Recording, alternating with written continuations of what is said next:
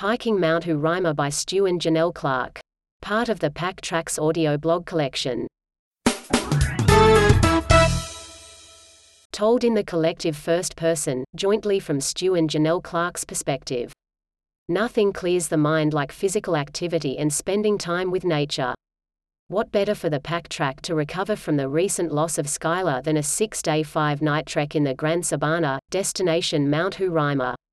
Mount Roraima is one of the table-top mountains, most famous of all due to its relatively easy climb no equipment required and proximity to other frequented sites. The tabletop mountains have been the inspiration for books and movies due to the early belief that the isolation atop of these ancient mountains had species long gone extinct in the rest of the world.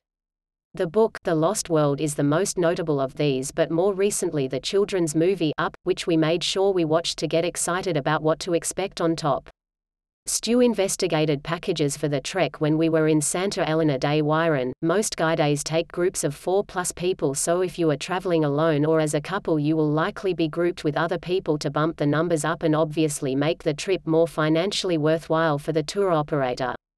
There are lots of tourist centers that can organize the trek in Santa Elena, all of which include the four-wheel drive transport to the starting point of the trek in Paraitepui, around 100 kilometers north of Santa Elena and the quotes were around $350 for two people as we planned to head north after the trek and therefore didn't need to return to Santa Elena we'd save by avoiding the four-wheel drive trip and so took the risk of riding to the nearby town of Kumarakapay also known as San Francisco and searching for a guide to take just us. A friend of ours suggested we ask for Kendall. He and his wife own a restaurant in San Francisco and Kendall had done over 330 guided tours to Mountain Roraima. We struck the jackpot with Kendall. He agreed to take just us two on the trek, organized a safe place to leave our motorbikes and he spoke perfect English so we could ask him heaps of questions on the trek.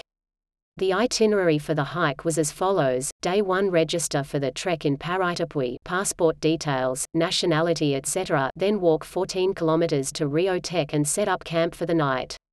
Day 2 walk 8 kilometers to base camp. Day 3 trek 4 kilometers to the top of the mountain a lot of climbing. Day 4 explore the top of the mountain. Day 5 descend back to Rio Tek equivalent walking of day 2 and 3.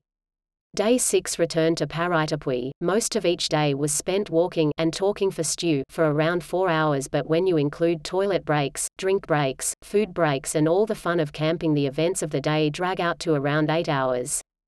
This still leaves plenty of time in the day for taking photos, swimming in rivers and drinking camp coffee.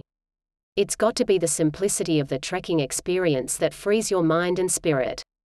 You are essentially going back to the basics of eating, sleeping, and moving. There is no Wi Fi, no money, and no worry. The excitement of getting to the top drives you for the first three days. You really have no idea what to expect when you reach the wall of the mountain and then getting to the top. Mountain Roraima definitely didn't disappoint when we reached the top, it was really like walking into a lost world. The rocks are black with the most unusual formations. You could spend days walking around making out different objects and animals from the rock shapes. Kendall pointed out that Turtle, the Alien, and Fidel Castro, just to name a few. The sand is a pretty pink with quartz crystals and plenty of spots to take a swim or shower. We will be right back after this word from our sponsor. Are you a dog person? Do you love to ride? Check out the Pillion Pooch at pillionpooch.com. At certain times of the year there can be lots of people visiting the top of the mountain. We think we were lucky that it was the off-season. For starters, we were able to set up camp in one of the hotels, a sheltered area under a cave. And secondly you don't have to be on the lookout when using the toilet, which by the way is behind a rock in a designated toileting area one of the most spectacular toileting experiences we had in our life. Kendall accommodated for our dietary requirement really well. We don't eat meat or dairy products Janell's a bit like Leonard in The Big Bang Theory when it comes to lactose so it made things more interesting for Kendall. We had, breakfast, dumplings or arepas with free-range eggs, lunch, bread and sardines with freshly chopped tomato, onions and cucumber, dinner, pasta or rice with tuna and tinned vegetables. Unfortunately on day 5 of the trek we had to pack up and make our way back to where it all started in San Francisco. With approximately 31 square kilometers of surface area to explore it was hard to leave after only spending one day seeing such a tiny portion of the mountain. We chose not to do too much walking on top but rather see the native flora and fauna. There are options to trek to the highest point or to trek 10 kilometers to visit the triple point where Guyana, Brazil and Venezuela meet. It's up to you and the group you are with as to what you want to do. Because we didn't have to do too much walking we were able to spend lots of time taking photos, flopping around in the natural jacuzzis, looking at quartz crystals and making quartz crystal angels that was Stu. The early beliefs of a lost world was not entirely incorrect. A few species of fauna and flora do exist that are endemic to the Tabletop Mountains and Roraima specifically, including the Oreophrynella quelchii aka the Roraima black frog. These little frogs are adorable and easy to find after the rain. There are also plenty of plant life you won't find anywhere else in the world. The path you take on the descent is the same as the ascent but you do it in two days instead of three. It's certainly less tiring but your thighs get a massive workout and we couldn't walk properly for two days after we got back to the bikes. Watching Stu walk downstairs was hilarious. When we finally got our things together back in San Francisco after a feast at Kendall's restaurant, it was back on the road.